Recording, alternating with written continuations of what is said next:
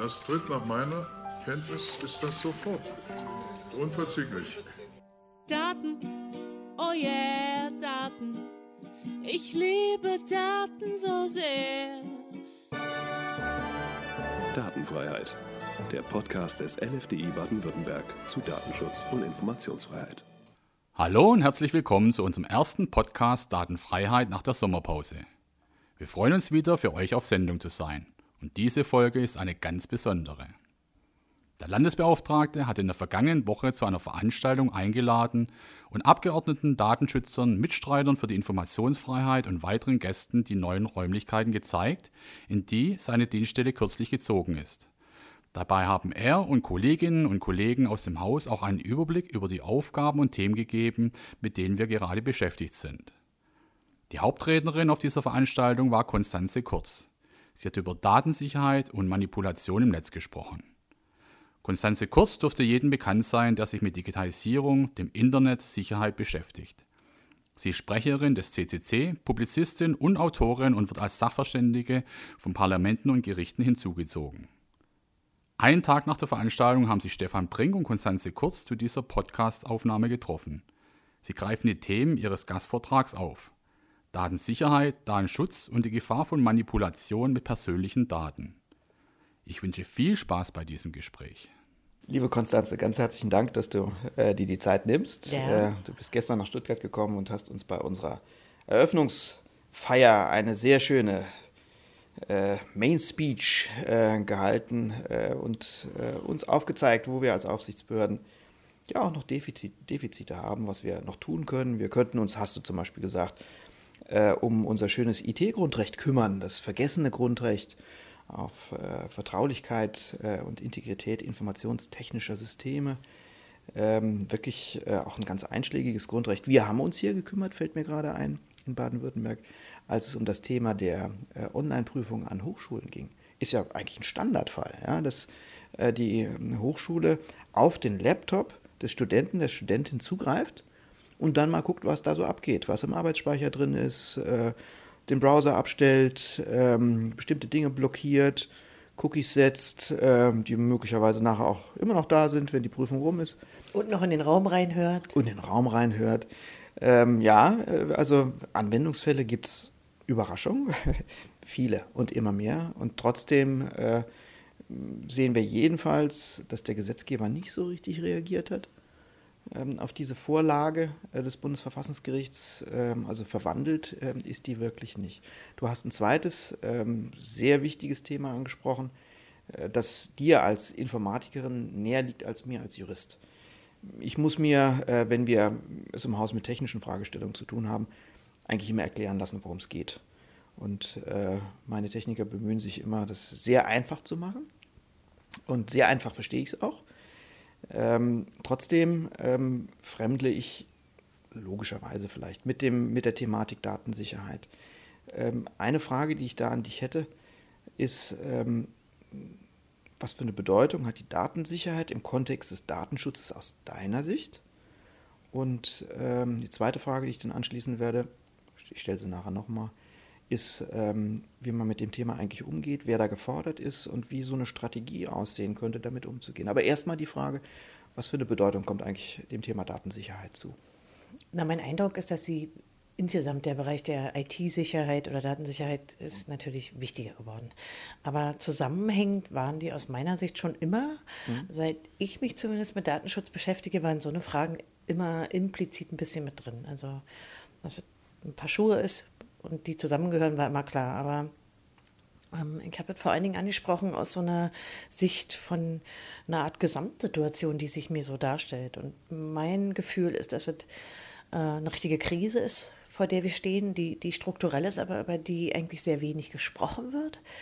Ähm, und dass ja eigentlich die Aufsichtsbehörden im Bereich Datenschutz hier eine Rolle spielen könnten mhm. und auch müssen in gewisser Weise. Äh, denn Datenschutzskandale sind oft auch IT-Sicherheitsskandale.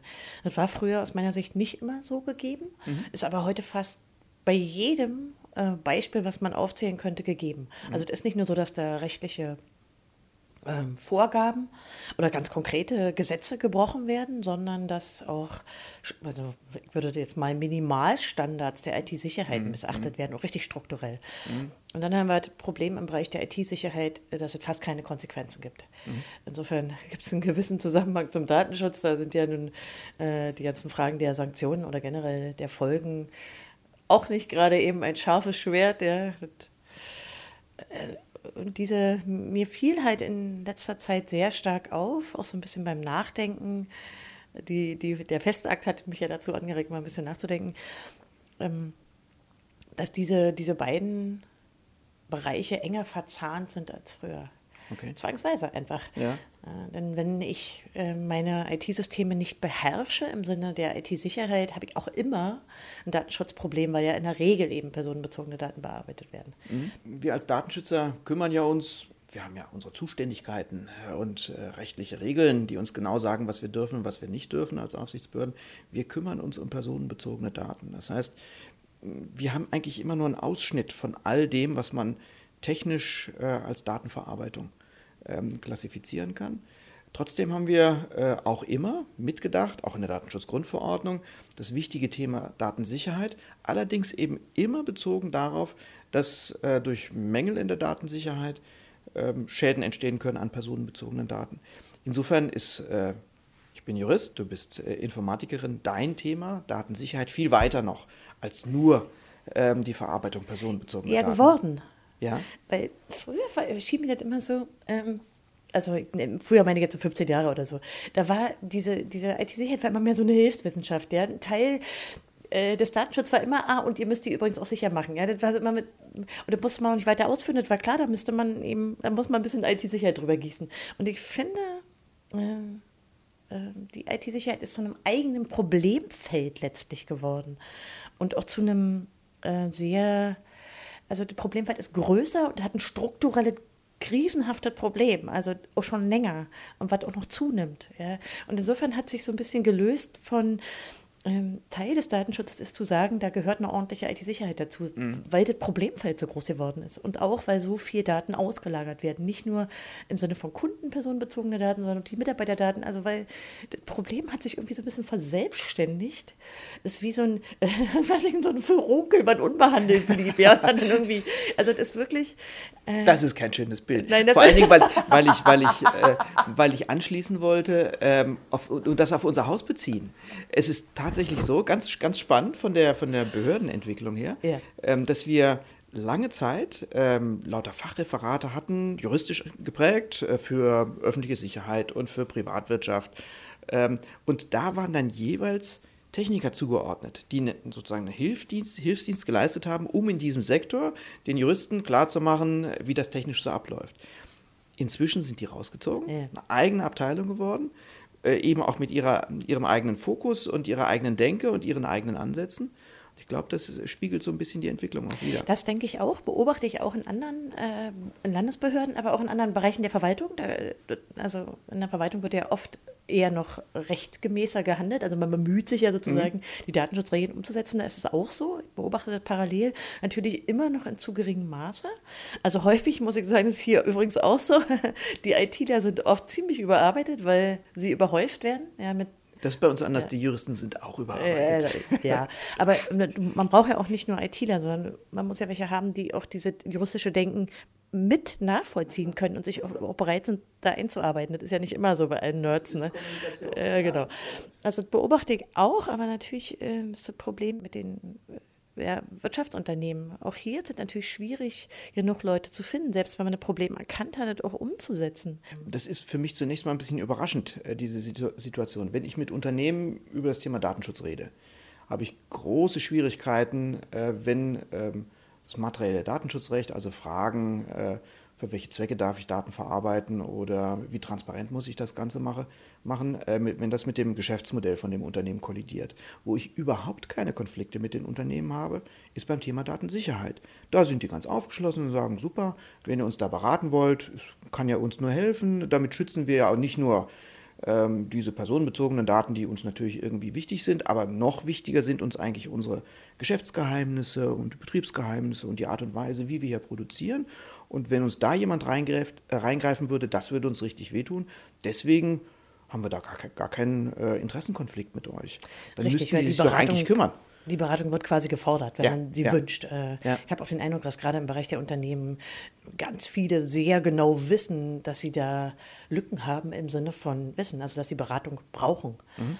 Ja, und dass sie dass es dann mal nicht so konfligierend ist, sondern dass man weiß, okay, hier schütze ich auch meine Unter ganz ja, konkreten Kerndaten des Unternehmens äh, gegen etwa Wirtschaftsspionage. Da hat man nicht so Konflikte, wie man es vielleicht hat äh, beim Datenschutz, wo auf die Wahrnehmung ist, oh, das ist nur Ja. teuer. Aber, Aber, wie, die Wahrheit wie, wie ist, passt das zusammen mit deinem Befund, dass da eine offene Flanke ist? Das ist doch, widerspricht doch den ureigensten Interessen der Unternehmen. Äh, richtig, äh, deshalb macht aber die Wissenslücken ja sozusagen noch nicht weg und genau dieselbe Problematik, die man im Datenschutz hat, nämlich dass ähm, die Praxis, sich ernsthaft Personal und auch Geld zu investieren in diesem Bereich, genauso unterbelichtet ist wie beim Datenschutz. Nämlich, dass einfach nicht gesehen wird, dass man darin investieren muss, dass es Geld kostet und im konkreten Fall daran gespart wird. Meine IT-Sicherheit kostet, würde ich sagen, mehr Geld als Datenschutz, wenn man es mal strukturell sieht, weil das einfach eine Prozessaufgabe ist und weil die Leute äh, natürlich auch teuer sind, wenn man in einem kleinen oder mittelgroßen Unternehmen Leute haben will, die im Bereich der IT-Sicherheit arbeiten und die fit sind und äh, die eben nicht nur neue Sachen aufsetzen, sondern auch eine ordentliche Wartung der IT-Systeme machen, kostet das viel Geld. Und man sieht sozusagen wenig davon, wenn man jetzt nur auf Umsatz, Profite und so weiter guckt. Denn Ja. also, äh, mir scheint, da, da wachsen diese Gebiete stärker zusammen. Okay.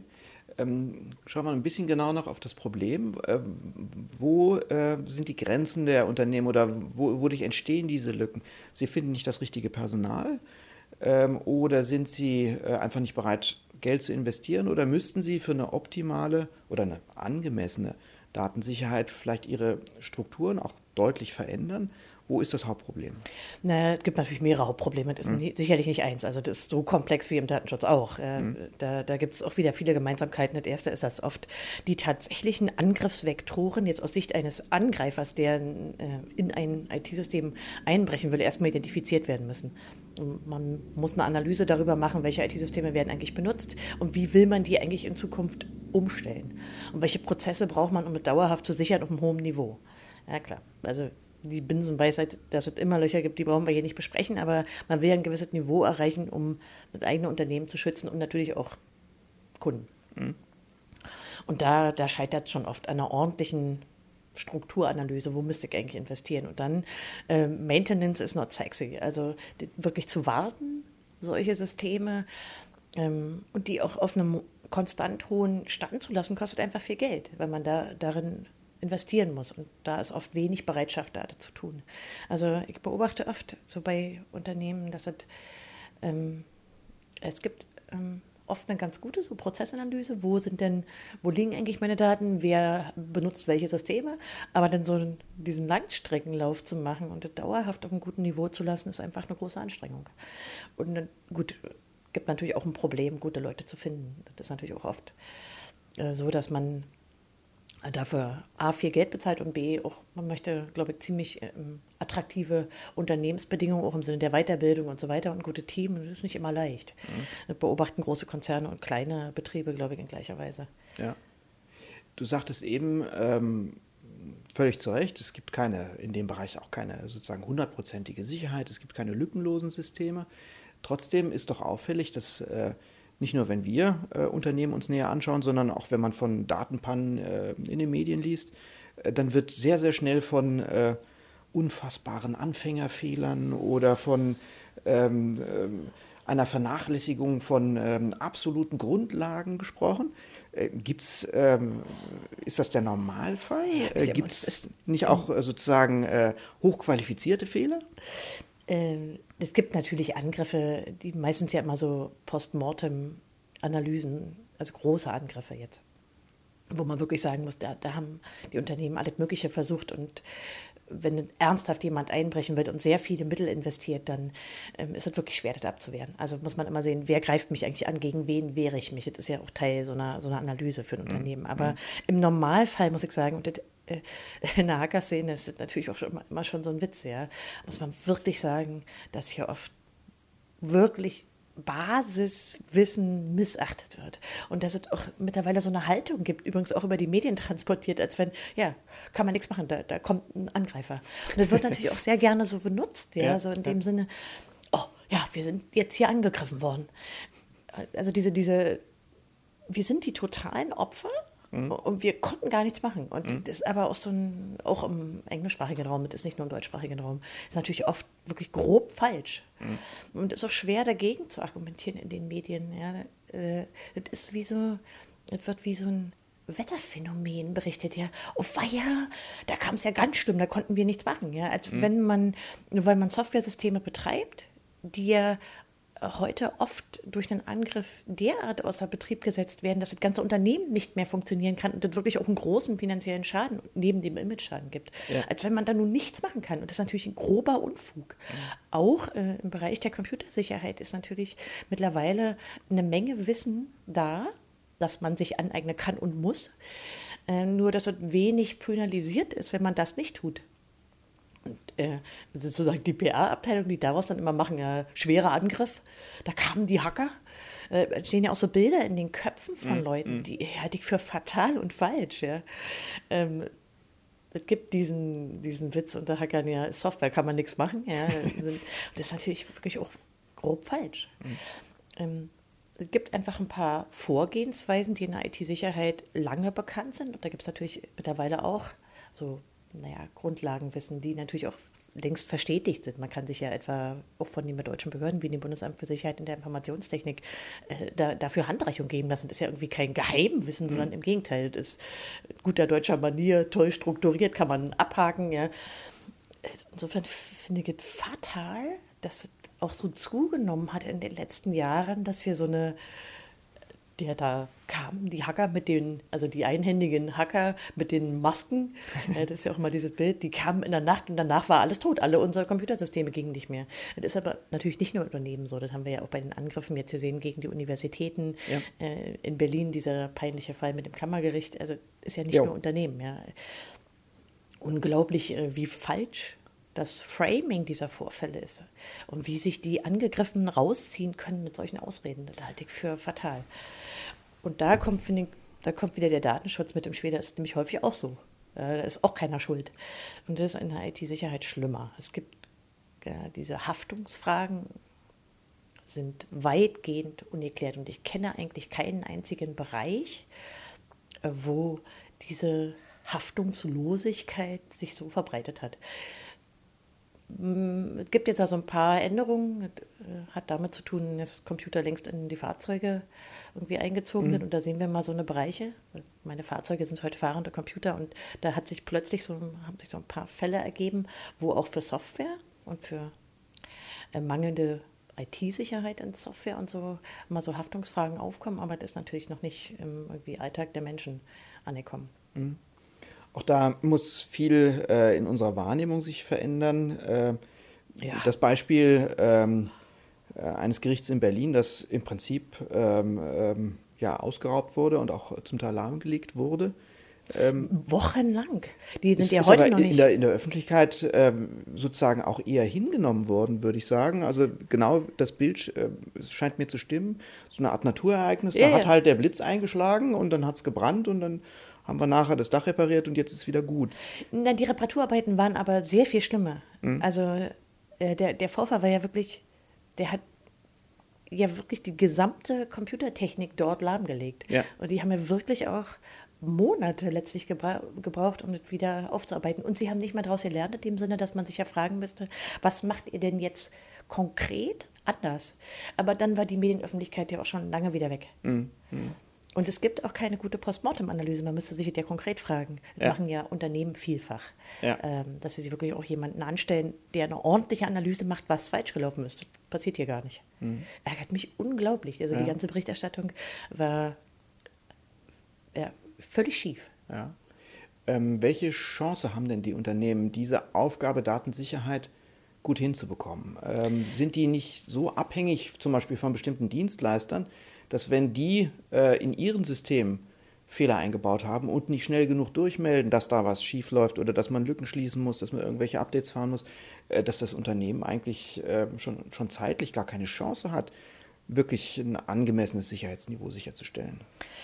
Auch darauf gibt es natürlich nicht so eine Ja-Nein-Antwort. Also in der IT-Sicherheit wird jetzt sehr viel über diese sogenannten Supply Chains gesprochen mhm. oder Supply Chains Attacks, also Angriffe, die sozusagen äh, letztlich Unternehmen gar nicht oder schwerer abwehren kann, weil sie sich auf ähm, Teile von IT-Systemen bezieht, die sie als Dienstleistungen in, in, Anspruch nehmen. Und viele der großen Angriffe in den letzten Monaten, die wir gesehen haben, sind solche Supply Chain Attacks, also wo man sich verlässt auf IT-Dienstleister und die sind sozusagen das Einfallstor für Angreifer.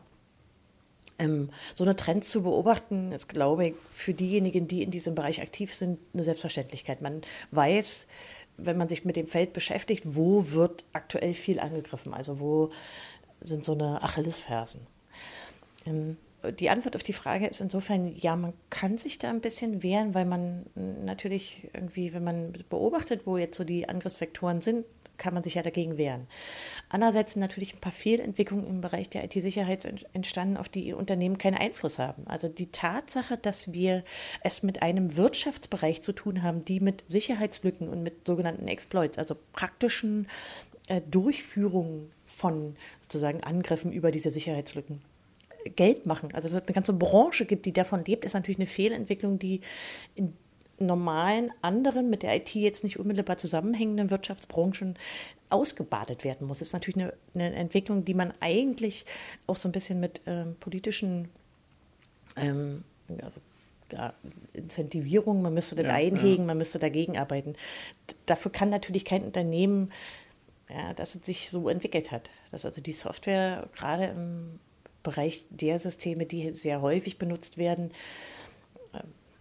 sozusagen in diesem Mittelfeld steht. Also man hat auf der einen Seite äh, viele Nutzer und äh, damit natürlich auch wieder Millionen Menschen, die damit die davon betroffen sind. Auf der anderen Seite eine ganze Branche, die äh, sozusagen nur versucht, Sicherheitslücken weiter zu verkaufen. Und also da ist eine schwierige ja, einfach eine schwierige Welt entstanden. Ich kenne das noch anders. Mhm. Als ich sozusagen Informatik studiert habe, äh, da gab es diese Art von Markt noch gar nicht.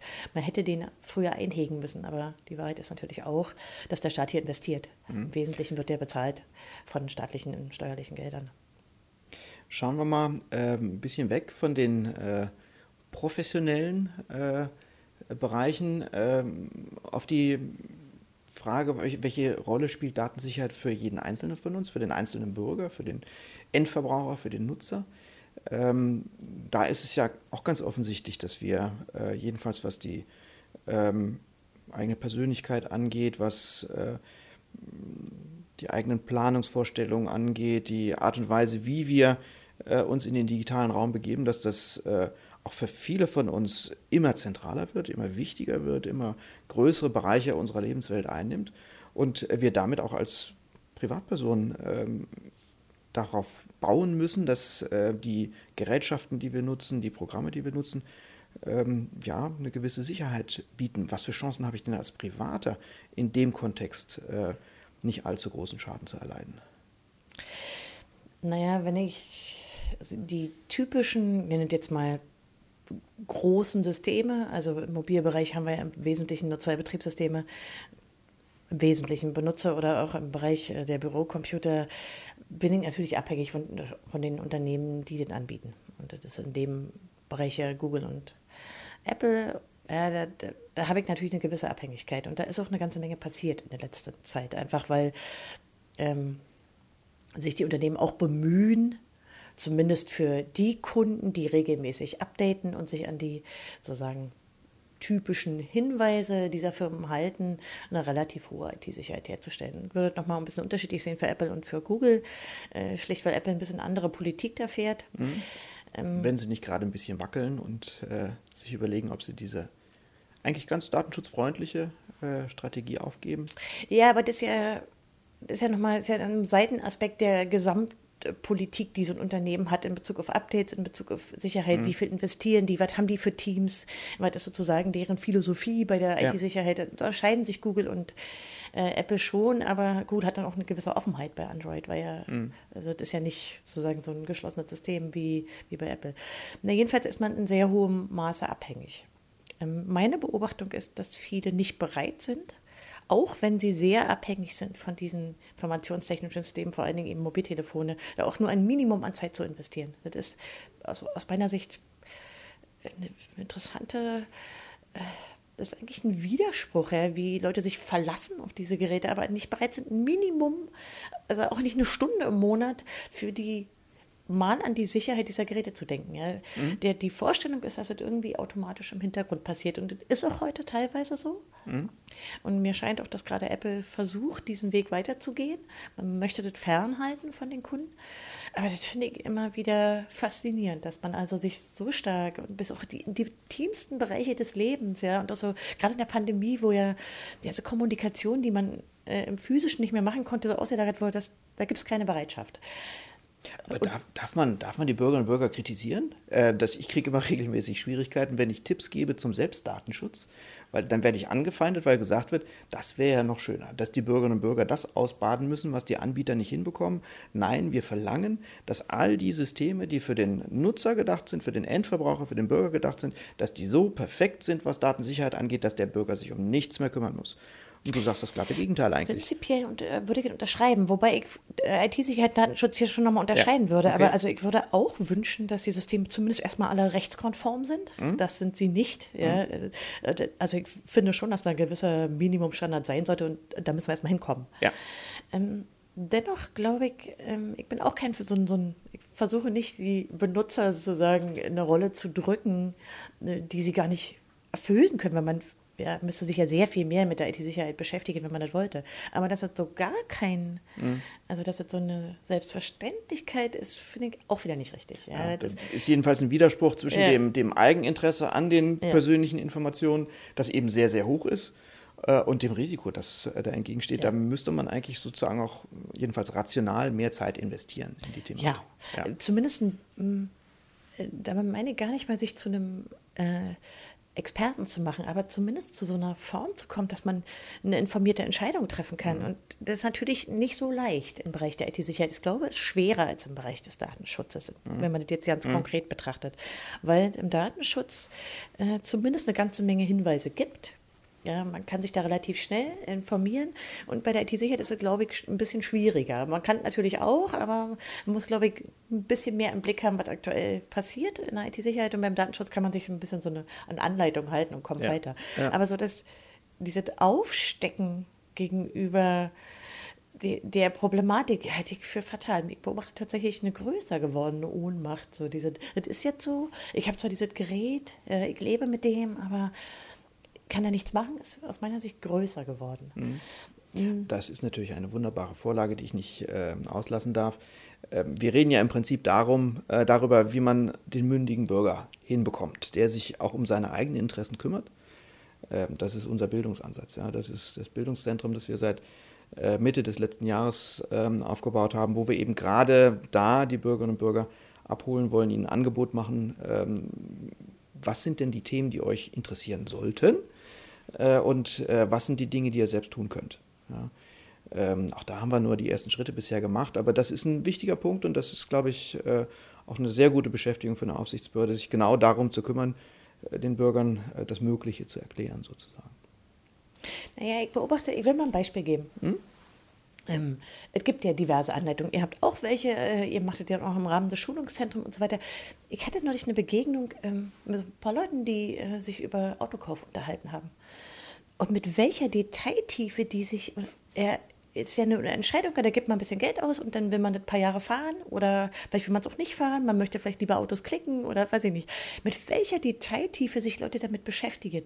Dasselbe könnte man sagen für Ernährung. Ja, Oder also der, der, der, die Werte, die man selber hat, ja, wie man sein Leben und seine Mobilität leben will, da, da können die sich unendlich mit beschäftigen. In der Informationstechnik ist dieses Level nur bei sozusagen Leute, die das wirklich auch ein bisschen beruflich machen oder deren spezielles Interesse ist, wird das erreicht. Also was wir selbstverständlich finden bei ähm, Entscheidungen wie Recycling oder Ernährung oder eben auch beim Autofahren, ist im Bereich der IT überhaupt nicht denkbar, dass sich Leute so Gedanken machen darüber. Und man müsste es ja auch nicht permanent tun, sondern man könnte sich ja zum Beispiel einmal eine eurer Broschüren holen.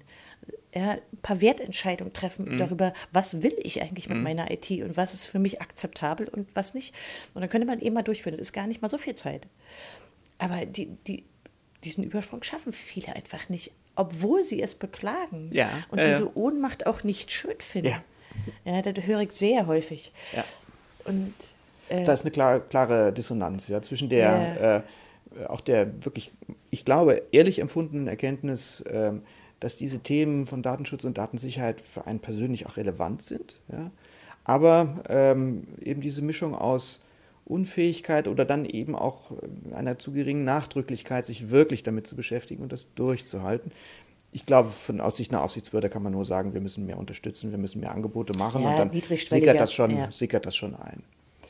Sehr schön. Du hast gestern ähm, in deiner Rede noch einen zweiten Aspekt ein, angesprochen, der äh, in gewisser Weise über den Datenschutz und die Datensicherheit hinausgeht, der die Frage äh, nach den äh Gründen stellt, warum wir uns mit der Thematik überhaupt befassen. Und das ist natürlich auch eine der ähm, äh, täglichen Grundlagen bei uns im Datenschutz, äh, die Frage zu beantworten, warum brauchen wir euch überhaupt? Was ist das mit der, wie ist das mit der informationellen Selbstbestimmung? Und okay, Viele haben äh, inzwischen schon verstanden, dass es peinlich sein kann, äh, Daten zu verlieren, dass es vielleicht auch ähm, ja, Nachteile haben kann im beruflichen Kontext, äh, wenn der Arbeitgeber zu viel weiß, wenn er jetzt wirklich weiß, bist du geimpft, bist du nicht geimpft, bei einem Bewerber zum Beispiel, ähm, dass das Vor- und Nachteile haben kann.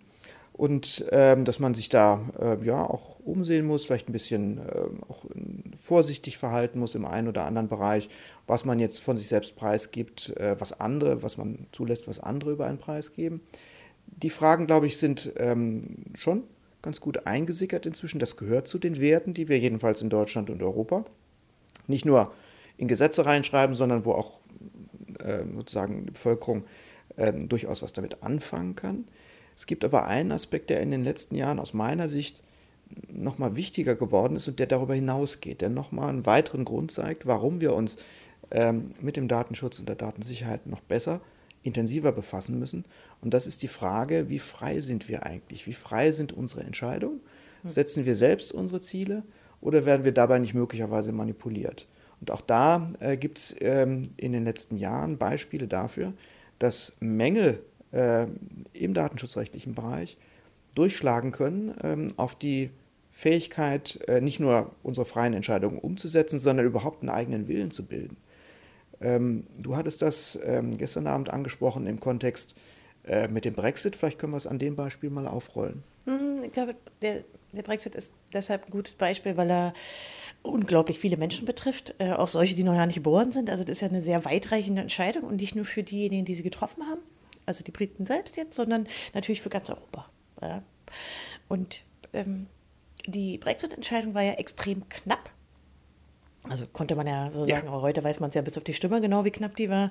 Und im Nachhinein ist halt eine riesengroße Debatte im Rahmen des Cambridge Analytica-Skandals entstanden darum, wie stark ist die öffentliche Meinung und damit auch tatsächliche Abstimmungsverhalten eigentlich manipuliert worden ähm, durch relativ geringe investierte Summen in Facebook. Mhm. Also das ist ja so ein bisschen der Kern des, des Cambridge Analytica-Skandals und der übrigens auch noch gar nicht zu Ende ist. Ne? Also ja. Äh, der setzt sich ja immer noch fort und wird ja immer noch aufgearbeitet. Aber für mich war interessant, dass das britische Parlament sich ja hier aufgrund äh, der Vorwürfe mal relativ strukturiert damit auseinandergesetzt hat. Und das ist gut nachlesbar, weil viel davon ist öffentlich und auch die Abschlussberichte sind, sind öffentlich.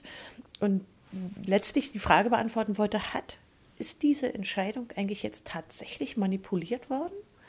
Mit, also, wenn man das vergleicht mit der, äh, ja, sozusagen der, der politischen Skala mit relativ wenig Geld. Und äh, das britische Parlament ist eigentlich zu dem Schluss gekommen, es könnte gut sein. Es gibt überhaupt keinen guten Beleg dafür, dass das keine Manipulation war. Und das fand ich natürlich ein interessantes Ergebnis dieses, mhm. dieses Berichtes. Also das ist so ein Ja, Nein oder. Äh, dennoch bleibt es einfach interessant, ähm, weil eben auch nicht ausgeschlossen werden kann. Und das finde ich natürlich äh, ja, ein gutes Beispiel, um darüber zu reden, äh, wie wir diesen, diese Datenschutzproblematik mit der Manipulationsschutzproblematik zusammen sehen. Die, wir hatten die immer, aber die war immer eher mit Werbung verknüpft, also mit der Entscheidung, mit Konsumentscheidung letztlich. Das ist natürlich auch eine Form von Manipulation, aber jetzt reden wir über Manipulationen von ganzen Gesellschaften. Mhm. Also, Vielleicht können wir gerade nochmal ähm, erklären, wie äh, im Fall des Brexit äh, so eine Manipulation vorstellbar wäre über Social Media. Naja, dadurch, dass, äh, also einmal muss man vielleicht als Grundlage sagen, ist sicherlich jetzt jedem klar, es gibt einfach sehr viele Nutzer. Ja. Facebook ist einfach mittlerweile eine Plattform geworden in Großbritannien, das ist ja natürlich nicht in allen Ländern gleich, die auf die Meinungsbildung großen Einfluss hat. Und ähm, wenn man sich jetzt zum Beispiel vorstellt, äh, man kann gut messen, wie äh, sich die Nutzer von Facebook verhalten und wie man sie manipulieren kann im Sinne ihrer politischen Meinung. Das ist auch messbar und sozusagen bezahlbar, dass man bestimmte Leute, die noch unentschieden sind, dahingehend manipuliert, dass sie ihre Meinung in diese oder jene Richtung ändern. Das ist ja sozusagen dieser Kern. Indem man ihnen bestimmte Informationen zeigt, genau. andere Informationen nicht zeigt, sie vielleicht mit Menschen in Kontakt bringt, die sie davon dann, abbringt zu wählen. Ja, also da gibt es ja auch richtig. noch den Aspekt, ja. nicht nur Ja oder Nein, sondern geh nicht hin. Ja. Also für dich. Das scheint dem, mit am besten zu funktionieren, die Leute abzuschrecken. Richtig. Ja. Ja. Also hier, hier, vermengen sich ja auch so Sachen. Äh, die Verhaltenspsychologie wurde schon immer in der Werbung sehr stark genutzt, aber ich glaube äh, auch schon immer übrigens vom Geheimdienst. Ja, das ist auch ein altes Business, bevor wir sagen ins Digitale kamen. Also Desinformation und ganze Desinformationskampagnen sind natürlich lange bekannt und auch die Prinzipien, aber die kommen mit dem Digitalen in, in eine ganz andere Ebene. Sie kommen in unsere Gehirne und Hosentaschen, ja, eine, und zwar bei ganz konkreten Leuten, nämlich diese 18.000 in einem äh, äh, bestimmten Bereich, die man gerne manipulieren will. Und die Messbarkeit ähm, und die Einflussnahme ist halt bei diesen, in diesem Brexit-Kontext äh, sehr plastisch geworden. Natürlich sind nicht alle politischen Entscheidungen so knapp ja, und wir haben auch nochmal, muss man glaube ich sagen, wir haben, glaube ich, in Deutschland eine etwas höhere Widerstandsfähigkeit gegen solche Attacken. Zum einen, weil die Durchseuchung quasi mit Facebook nicht so furchtbar hoch ist und wir ein bisschen mhm. andere Medienlandschaft haben. Aber wir können ähnliche Bereiche natürlich auch ähm, bei Trump sehen. Also mhm. da wurde ja auch sehr viel darüber gesprochen, gibt ja mittlerweile auch ein bisschen akademische Forschung zu diesem Manipulationsschutz. Da sind wir erst am Anfang. Und Facebook möchte auch nicht so gut kooperieren, aber die Tatsache, dass die plötzlich eine demokratische politische Willensbildung in so hohem Maße manipulieren können, ist natürlich eine ganz neue, finde ich, eine neue Ebene von Datenschutzfragen, die wir so nicht hatten früher. Das wird ja auch debattiert, ist ja überhaupt kein, irgendwie kein Geheimthema oder so, mhm, sondern mm. da gibt es ja mittlerweile jetzt Konferenzreihen und Bücher drüber. Mm. Äh, dennoch ist es für den Bereich des Datenschutzes, finde ich, eine andere Debatte als früher. Ja, ja sie absolut. Ist, äh, damit kommen wir in einen Bereich rein, der ja, der eine gewisse andere, ist auch eine andere Form von Ohnmacht, der mhm. ja, eine, äh, ja. ja, es hebt im Prinzip die, die Thematik aus der äh, Bedrohung des Einzelnen. Ähm, wir als Datenschützer verstehen uns ja immer als äh, Fürsprecher für das Individuum, das sich auch abgrenzt, das sich von sozialer Kontrolle freimacht, das eben auch sozusagen von staatlicher Seite aus nicht ähm, drangsaliert oder manipuliert werden soll. Das wird jetzt im Prinzip auf eine kollektive Ebene gehoben, äh, wenn es um äh, Kollektiventscheidungen wie bei Wahlen oder Abstimmungen geht. Und äh, na, mehr noch. Es ist ja nicht nur Wahl und Abstimmung. Das ja. ist so offensichtlich, das ist so greifbar, da ja. kann man es untersuchen. Ja? ja? Aber also, wir erleben ja auch sonst einen Prozess. Ähm, in den USA ist ja schon sehr viel weiter. Also, dass man äh, zu so sehr spaltenden ähm, gesellschaftspolitischen äh, Lagerbildung kommt, ja, so dieser Bereich. Und es gibt ja dazu auch Forschung, dass also diese, diese Form von Manipulation dazu beiträgt, dass wir uns also auch als Gesellschaft stark spalten in die mhm. politischen Richtungen. Also da ist ja mehr, ja, als man jetzt normalerweise mit Datenschutz verbinden würde. Ja, ja. Ja. Und natürlich kommt noch was dazu, wenn man es jetzt technisch betrachtet, ist natürlich viel mehr möglich. Die, die, also die Intensität, mit der man plötzlich äh, verhaltenspsychologisch was analysieren kann, aber auch ausnutzen kann, ohne dass da noch äh, einer eingreifen muss, großartig, sondern das ist ja halt halbautomatisiert. Das hat natürlich enorm zugenommen. Ja. ja. Reden wir bei dem Thema eigentlich äh, sozusagen von guter und schlechter Manipulation oder reden wir davon, äh, diese Manipulation ganz zu unterdrücken? Äh, wir ähm, Juristen ähm, haben uns in den letzten Jahren intensiv mit der Frage beschäftigt, ob der Staat seine Bürger natschen darf, ja, also irgendwo hin, genau. hinschieben darf. Äh, und dann meinen viele, naja, wenn es für einen guten Zweck ist, wenn dann äh, weniger geflogen wird und äh, äh, was weiß ich, äh, Weniger Müll. weniger Müll da ist, dann ist es doch ganz in Ordnung. Äh. Und ähm, letztlich ist das natürlich auch eine Form der Manipulation, in die es geht. Und wir reden ja, äh, wir haben häufig im Kopf, hängt vielleicht auch ein bisschen mit, der, mit dem Zuschnitt der Debatte zusammen, dass ähm, beim Brexit gerade von ähm, rechter und rechtsaußenseite bestimmt, in bestimmter Weise argumentiert wurde, äh, Manipulation wird häufig im öffentlichen Diskurs mit den Trump-Wahlen in Verbindung gebracht, aber Obama hat als einer der ersten sehr früh auf dieses Thema gesetzt. Also Frage, ähm, gibt es da gute und schlechte Manipulation oder gibt es da nur äh, Ja oder Nein? Ähm, ich glaube auch, nee, ich glaube, es ist wieder so ein Graubereich, mhm. klar. Also ich finde auch interessant, dass viele das mit der Nudging-Debatte verbinden. Mhm. Ja, klar.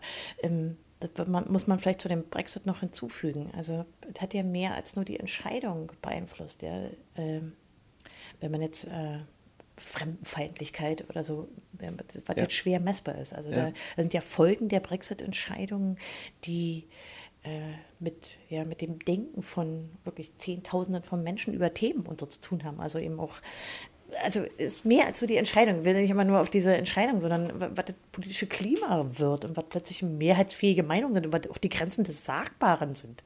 Also die, Verschiebung sieht man bei uns auch. Aber um auf die Frage zurückzukommen, ähm, ich bin da, glaube ich, sehr stark auf der Freiheitsseite. Ähm, ich kann mir natürlich Bereiche vorstellen, wo ich so eine Form von Nudging ganz sinnvoll fände. Ja. Aber ich glaube, Wenn wir die Leute zum Beispiel nudgen würden, mehr an ihre Datensicherheit zu denken. ist ein gutes Beispiel. Äh, oder auch generell äh, äh Aufmerksamkeit ja, machen ja, ja, für menschenrechtliche Werte oder so. Ja. Ja, kann, könnte ich mir viele Bereiche vorstellen. Ich halte es aber für, äh, letztlich ist es ein Öffnen von Pandoras Box. Ich denke, mhm. dass man tatsächlich sehen muss, dass man in bestimmten Bereichen ähm, das Missbrauchspotenzial ist größer als der Gewinn. Ja. Und man öffnet damit Wege. Ja. Das würde ich in anderen ähm, Bereichen der Technik natürlich auch so sehen. Da könnte man jetzt noch die ganze künstliche Intelligenz und oder halbautomatische Entscheidungen und so da reinnehmen, könnte man machen. Ich würde denken, ich würde sie nicht gerne öffnen, diese Box. Zumindest nicht in dem ähm, in der digitalen Welt, in der wir sind. Ja, das sage ich jetzt. Wir sind jetzt eine Welt, die Facebook und Google und so. Also die muss ja nicht so bleiben. Ja. Also ich glaube nicht, dass wir zivilisatorisch gut damit beraten sind, unsere politische Willensbildung auf kommerziellen Werbeplattformen zu führen. Also ich hätte diese mhm. mhm. generelle Grundlage, also die Infrastruktur, auf der wir reden, sozusagen, ja. für falsch. Ja. Deshalb ist die Frage, glaube ich, nicht für alle Zukunft so zu beantworten. Unter den jetzigen Bedingungen würde ich auf jeden Fall sagen, keine gute Idee. Ja. Äh, zumal man sieht ja, man, man, man kann ja dazu sagen, man muss es vor dem Hintergrund von Geld und Macht sehen. Ja? Wie viel Geld muss ich investieren, um so eine Entscheidung zu kippen? Das ist ja eine lächerliche Summe, ähm, wenn man jetzt mal auf den Cambridge Analytica-Skandal blickt. Das halte ich für zu gefährlich. Dafür haben zu viele Leute zu viel Geld, um das zu tun. Ja?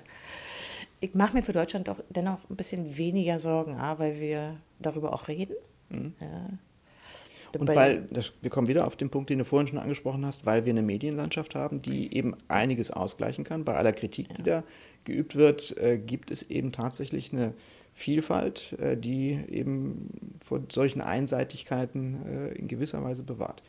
Nur in gewisser Weise. Ich glaube schon, dass die Beobachtung bei uns, dass diese Zuspitzung der politischen Konflikte, die haben schon auch, finde ich, ähm, die sind schon auch gefährlich. Ja, ja. Wenn wir uns anschauen, welche Grundlagen es eigentlich gibt, Menschen in ihrer politischen Haltung zu manipulieren, ähm, dann setzt das ja zunächst mal voraus, dass man die Menschen relativ gut kennt. Ähm, muss man da nicht äh, ansetzen, wenn man äh, etwas tun möchte gegen die Manipul Manipulationsanfälligkeit? Na, das hat ja zwei Seiten. Einmal die Profilierung und zum anderen, wie stark kann ich das zu Geld machen, was aus dieser Profilierung kommt. Ich glaube, auf beiden Seiten muss man ansetzen. Also einmal das habe ich aber auch schon seit vielen Jahren gesagt, ich glaube, dass man die Profiltiefe begrenzen muss. Dafür muss man aber auch Begriffe finden, auch juristische, wie man, wie man hegt man das eigentlich ein. Ab wann ist denn ein Mensch, also wie viel sozusagen Datenpunkte müssen es denn sein, bis er im Prinzip toter nackig ist, ja? Mhm. Und dann, was darf davon in welcher Weise verkauft werden. Also da kommen natürlich wieder die Diskriminierungsfragen auch mit rein und so. Die, die verbinden sich ja auch mit dem Facebook-Analytiker-Skandal. Ich denke, von beiden Seiten muss man es einhegen. Ähm, dafür gibt es ja mittlerweile auch schon ein paar Ansätze. Es gibt ja immer wieder Juristen, die versuchen sozusagen zu greifen, aber es ist natürlich auch wieder ein Problem, äh, was wir in Europa gut kennen, dass man natürlich damit äh, Konzerne versucht zu regulieren, die schlicht hier nicht beheimatet sind und dann kommt man wieder in, in andere schwierige Rechtsgebiete. Aber ich glaube, ähm, ohne das von beiden Seiten einzuhegen, werden wir nicht weiterkommen, denn die Profilierung wird ja eher noch tiefer. Äh, äh, die, auch die Möglichkeiten, wenn man jetzt so denkt an, was man heute so Emotionserkennung nennt, Vorausberechnung, die sind natürlich, die werden ja nicht abnehmen, sondern die nehmen zu. Und die Fülle von denjenigen, die teilnimmt bei diesen kommerziellen Werbeplattformen, hat natürlich auch dazu geführt, dass man aus den Daten lernt. Also das ist ja aus einem selbstlernender Prozess. Insofern, ja. Letztlich wenn man, man sie wohl, nicht zerschlagen kann, dann muss man sie einhegen. letztlich ähm, muss man wahrscheinlich auch darüber nachdenken, ähm, in welchem Verhältnis ähm, die, die ähm, Datenpunkte nennst du es, also die äh, ähm, inhaltliche Profilierung äh, von Nutzern ähm, zu den Zwecken stehen muss, äh, für die diese Profile genutzt werden. Es kann ja möglicherweise eher akzeptabel sein, solche Profile zu nutzen, um Kaufentscheidungen von Menschen ähm, in seinem Sinne zu beeinflussen, als wenn wir eben über politische Auseinandersetzungen reden. Naja, gibt ja, da gibt es einige Neuerungen gibt es ja nach dem Cambridge Analytica-Skandal. Die betreffen vor allen Dingen eine, eine, Form von rudimentärer Transparenz, nenne ich sie. Man kann ja heute nachsehen, welche politischen Akteure wie viel Geld sozusagen investiert und so. Also da gibt es ja ein paar Ansätze, das ist natürlich lächerlich wenig. Ja. Und ich glaube, es wird auch noch ein bisschen mehr rauskommen. Sieht ja so aus, als wenn das auch noch weiter juristisch aufgearbeitet wird. Und wir haben ja auch einige Mitarbeiter dieser, dieser Firmen und der Nachfolgefirmen. Das hat ja nicht aufgehört mit dem Skandal. Ich glaube, da wird auch noch so einige rauskommen. Ja. Natürlich diejenigen, die ein Interesse haben an politischer Manipulation, zu, zu, ja, die werden natürlich auch weiterhin die Wege suchen. Und denn solange die Möglichkeit besteht, und ja, klar, wird es auch immer wieder die Interessenten geben, die da ihr Geld reinstecken. Das wird sich ja nicht ändern. Und wenn man jetzt mal die, wenn man noch auf den amerikanischen Bereich ausdehnt, ähm, äh, Obama hast du erwähnt, also da ist natürlich, finde ich, auch wieder eine ganze Branche entstanden, die versucht zu optimieren. Mhm. Äh, wenn man da die Summen sieht, die investiert werden, die sind ja jenseits von allem, was wir uns vorstellen können in Europa. Da kann man sich natürlich auch vorstellen, wie hoch die Manipulationsmacht ist, weil die wollen ja nicht äh, eine halbe Million ausgeben, sondern die kippen da literally hunderte Millionen rein in ihren Wahlkampf. Ja. Und es erscheint mir, die Einhegung sollte schon relativ intensiv sein. Ja. Das äh, Thema äh, Manipulation ist für uns als äh, diejenigen, die äh, für das Grundrecht auf informationelle Selbstbestimmung eintreten, ähm, auch deswegen so wichtig, weil wir damit ähm, so ein bisschen aus dem Klein-Klein ähm, des Datenschutzes rauskommen, aus dem ganz kleinen Karo, äh, wie denn jetzt bitteschön eine Artikel 13 äh, konforme Datenschutzinformation aussieht und ob es jetzt da bei irgendwelchen ähm, Auskunftsansprüchen äh, 14 Tage oder drei Wochen sein äh, dürfen, äh, die man äh, die Antwortfrist verlängert. Ähm, es hebt einfach den Blick und äh, ja. stellt, stellt es in den Kontext. Ähm, was für mich spannend ist an dem Thema, das du angesprochen äh, hast, ist, dass die ähm, Instrumente, mit denen Menschen beeinflusst werden, mit denen ihre Ziele, ihre Wünsche auch gesteuert werden können, aus dem privaten Sektor kamen, aus dem Werbebereich kamen und jetzt auf einmal im politischen Bereich umgesetzt werden. Und das führt mich zum, zur letzten Frage, äh, die ich mit dir besprechen wollte, äh, nämlich die Frage, ist das eigentlich nur so arg sinnvoll, zwischen privaten und öffentlichem Sektor in dem Bereich zu unterscheiden? Ist das nicht inzwischen alles sozusagen eine Thematik? Das Bundesverfassungsgericht hat das relativ früh gesehen. Äh, und ähm, so wie sie 1983 ähm, ziemlich schlau waren, äh, über, äh, anlässlich der Volkszählung, über ähm, Selbstbestimmung im informationellen Bereich nachzudenken. Sie haben sich äh, mit dem äh, Thema befasst, was bedeutet eigentlich für den einzelnen Menschen, dass er äh, nicht nur einer bestimmten Kontrolle und Überwachung und vielleicht auch Manipulation ausgesetzt ist, zum Beispiel im Arbeitsverhältnis, zum Beispiel im Verhältnis zu einem äh, bestimmten Anbieter von einer Social-Media-Plattform, sondern dass da sehr, sehr viele Akteure unter, unterwegs sind, staatliche und private, ähm, die alle an ihm ziehen und zerren und hat deswegen die Überlegung aufgemacht, ähm, müsste man nicht eigentlich aus Sicht des Grundrechtsträgers so eine Art Gesamtrechnung aufmachen. Wie frei bist du eigentlich noch in dem Bereich? Ähm, würdest du das auch so deuten, dass das schon Ansätze sind, ähm, diese äh, Bedrohung, die eben von allen Bereichen kommen, ähm, zu adressieren? Oder äh, würdest du die, die Rechtsprechung des Bundesverfassungsgerichts, die ja jetzt auch schon ein bisschen alt ist, ehrlich gesagt, ja. würdest du die anders einordnen? Na, ich würde sie heute ein bisschen anders sehen als damals. Ich fand, äh, ich fand es schon immer spannend zu sagen, wir machen diese Gesamtüberwachungsrechnung mal auf. Äh, also schon erstmal akademisch, weil tatsächlich der Überblick, also wenn man jetzt alleine die Gesetze sieht, ja, Landes- und Bundesebene und vielleicht noch die europäische Ebene, dann ja. ist es wirklich schwer, einen Überblick zu haben. Aber wenn wir ehrlich sind, bezieht sich ja diese Gesamtüberwachungsrechnung, bezieht den, diesen kommerziellen Bereich gar nicht mit ein. Ein bisschen ist es gedanklich drin, wenn man sich die alte Entscheidung nochmal durchliest, aber die ist halt auch so alt, äh, dass diese Zusammenwachsen aus dem kommerziellen Bereich und äh, möglichen Interessen, also die ja eher aus dem staatlichen Bereich kommen, das sind ja kommt ja aus dem Bereich, ja, ja. War da ja noch gar nicht. Also ja. für mich ist ja eine Essenz der Snowden-Veröffentlichung, wie stark das mittlerweile verwachsen ist. Das, das kann man ja in den Snowden ähm, Papieren wunderbar nachvollziehen, auch wann das begann. Also die Bedeutung des kommerziellen Überwachungssektors für die Geheimdienste. Äh, die Polizeien sind natürlich immer ein bisschen hinten dran, aber das ist ja was bei Snowden lernen. Und Snowden ist zehn Jahre alt. Also die Daten, auf die wir da blicken, sind ja alt. Die sind ja heute ein ganzes Stück weiter. Mhm. Also um das, das auch nochmal zu konkretisieren, dass äh, also staatliche Stellen äh, nicht nur sozusagen Instrumente für ihre Zwecke nutzen, die in der Privatwirtschaft entwickelt wurden, sondern dass sie auf Privatunternehmen zugreifen und sagen, entweder gebt uns die Informationen über bestimmte Bürger, die wir haben wollen, oder eigentlich noch ein Stück weiter, ähm, ihr seid jetzt unsere Dienstleister bei der ähm, Überwachung oder auch Ausspähung von einzelnen Bürgern. Ja, genau, das ist, was ich meinte. Danke für deine Übersetzung. Aber es ist ja gar ein bisschen mehr. Also im ja. geheimdienstlichen Bereich haben sie die auch noch gehackt, die nicht kooperiert haben. Also Stimmt, die, die nimmt man dann auch noch mit. Ja. ja, aber heute, wir sind dann wieder noch ein Stück weiter hinter Snowden. Also heute sind wir ja so weit, dass das auch offen gefordert wird. Wir sind ja wieder in einer neuen Debatte darüber, ob man äh, eine Form von verpflichtende auch technischen Umbau von, von Plattformen äh, in Gesetze gießen muss, damit die kooperieren. Also wir sind ja wieder noch ein Stück weiter. Mhm. Die Debatte ist natürlich noch nicht ausgestanden. Ich bin noch nicht sicher, wie sie ausgeht. Aber wie gesagt, äh, de Maizière hatte diesen schönen, ah, nee, die kommt, der kommt aus dem englischsprachigen Raum, Responsible Encryption, also sozusagen solche mit Hintertüren, ja, ja, ja, für die guten TM. Äh, wir sind ja da schon ein ganzes Stück raus. Insofern ist für mich die gesamte Überwachungsrechnung immer noch total richtig, aber man muss, glaube ich, äh, diesen kommerziellen Sektor sehr viel stärker mit einbeziehen und nicht nur in der Frage, welche Möglichkeiten bestehen für Ermittlungsbehörden und Geheimdienste, darauf zuzugreifen, sondern auch, was erlauben denn diese Zugriffe? Also was für eine Datenqualität haben wir denn da? Und äh, wie ist die Tendenz? In, weil in der Gesamtüberwachungsrechnung ist ja die Tendenz auch drin. Das soll ja eigentlich nicht nur sagen, wie ist der Status quo, sondern ähm, soll ja eigentlich einen Überblick geben, deswegen Gesamtüberwachung. Und daran mangelt es auch immer noch. Das ist mhm. natürlich auch eine Debatte, vor der sich viele drücken, mhm. auch gerade angesichts von ja, einem Jahrzehnt von neuen technischen Befugnissen. Ich will die nicht so alle in Bausch und Bogen, man kann die, glaube ich, auch nicht nicht alle in dieselbe Ecke rutschen. Ja. Es gibt für viele von diesen Befugnissen auch gute Begründungen. Aber insgesamt muss man auch sagen, dass der Staat sehr ausgreifend geworden ist.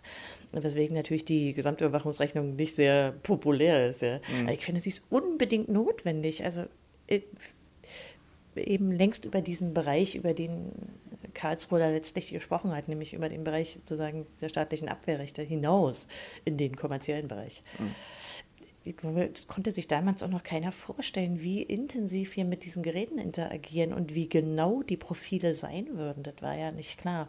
Und auch nicht, wie genau die Software sein würde, uns zu berechnen. Es war immer klar, dass Software uns berechnen kann und dass wir sehr berechenbar sind als Menschen, viel mehr, als wir uns das wünschen. Ja. Aber wie das in die Praxis umgesetzt wird und mit welcher Selbstverständlichkeit wir das auch hinnehmen, war, glaube ich, noch gar nicht klar, als dieser, dieser Begriff anfing, die Runde zu machen. Ähm, nichtsdestotrotz, es gibt natürlich auch tolle Ansätze. Also ich verweise da immer gerne auf Österreich, die haben da tolle Ideen äh, mit der Gesamtüberwachungsrechnung. Aber auch hier gibt es ja einige Juristen, die sich damit äh, beschäftigen. Ich hätte das für unbedingt notwendig. Könnte das nicht mal einer von den Landesdatenschutzbeauftragten machen? Das ist ein guter Vorschlag. Liebe Konstanze, ganz herzlichen Dank für das Gespräch Gern. mit dir. Vielen Dank, dass du äh, gestern bei unserem Festakt dabei warst und heute Morgen nochmal tapfer mit uns diskutiert hast. Vielen Dank. Tschüss. Ciao.